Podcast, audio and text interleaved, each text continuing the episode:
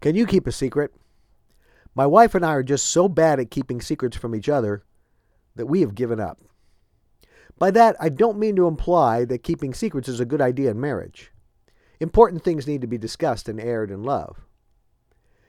What I'm referring to is that sometimes gifts, surprises, are more wonderful if they are unveiled in the right setting and at the correct time.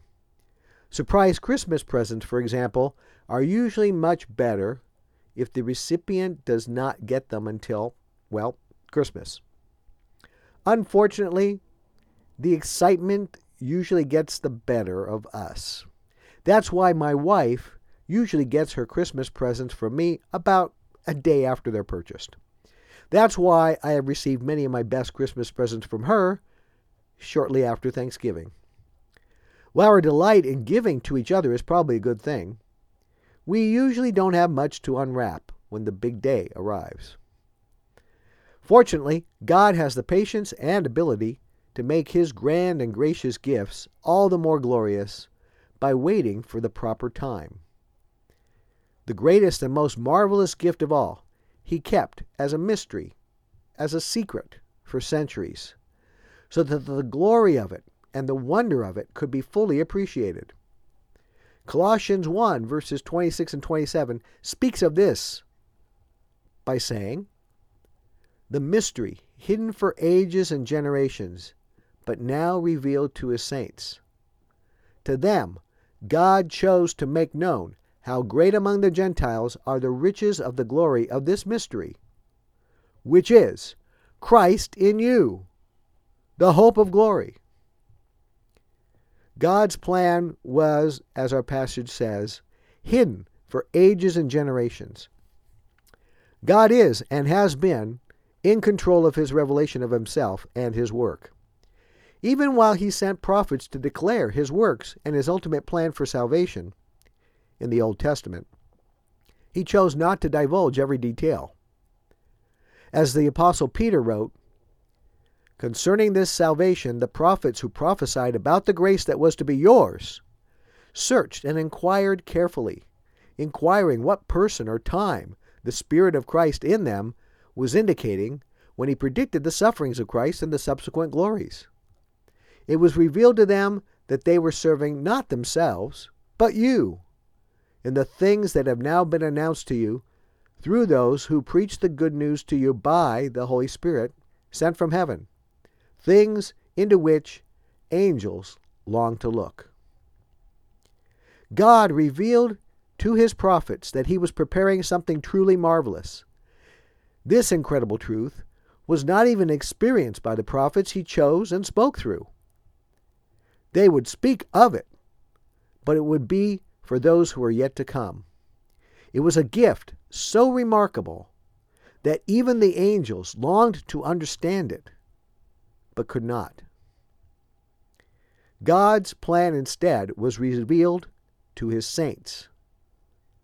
God held off, fully revealing his glorious and astounding gift, until the intended recipients were able to receive that gift after sending his Son, Jesus Christ, to die for their sins and purchase them as his own people, he revealed this gift to his saints, the people God chose, made holy, and set apart for himself by the finished work of Christ. It seems that the greatness and glory of this gift could only be comprehended by those who received it. Indeed, the glorious gift had to be possessed in order to understand its value. God revealed the greatness of the gift to those who received it. As our passage says, this gift God chose to make known how great among the Gentiles are the riches of the glory of this mystery. This gift is one of riches, of exceptional abundance. God revealed that this gift would be received by the Gentiles that is, it is a gift that would be given to people of all nations. It would not just go to those who were Jews by birth, but to people of all tribes and tongues and countries. God revealed that this secret gift would be glorious. That is, the glory of it would be its worth would be greater than human imagination could comprehend, unless that comprehension was expanded by the gift itself. What is that marvelous gift? Well, at the end of verse 27 of Colossians 1, Paul says what the gift is. He says, It is Christ in you. The gift of God is that Christ, the anointed one of God, would dwell within human beings. The Holy Spirit would inhabit the flesh of all those who believe in Christ. This truth is truly astounding and would be unbelievable unless the Holy Spirit so changed people's hearts and minds that they could grasp it. The inhabitation of God's Spirit in human beings is what Paul reveals as the hope of glory. That is, without the Holy Spirit dwelling in men and women, they would have no hope. He is our only hope to live purposeful lives. He is our only hope for growing in holiness. He is our only hope to ever see the things of God, the things that truly have worth and value. He is the hope of glory. God, at the proper time, revealed the astounding truth that He would take sinful people like us out of our sin. And more than that, He revealed to us the unfathomable truth that He would choose to implant His Holy Spirit in us and give us the promise, the hope, the assurance, the certain expectation that as He lives in us, so we will and can live for Him. We must not forget this truth. We must not diminish its importance. By the gift of God's Holy Spirit, we are given the ability to grasp how great and marvelous the gift of the Holy Spirit is. By the indwelling of the Holy Spirit, we are given the hope of being transformed by the working of God's Spirit into the image of Christ.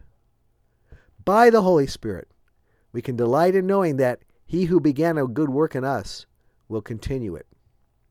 Let us not lose our zeal to praise both the gift of the Holy Spirit and the giver of the gift, for God is worthy of our praise. Let us not forget to live by the power that He is graciously giving us to live lives of glory.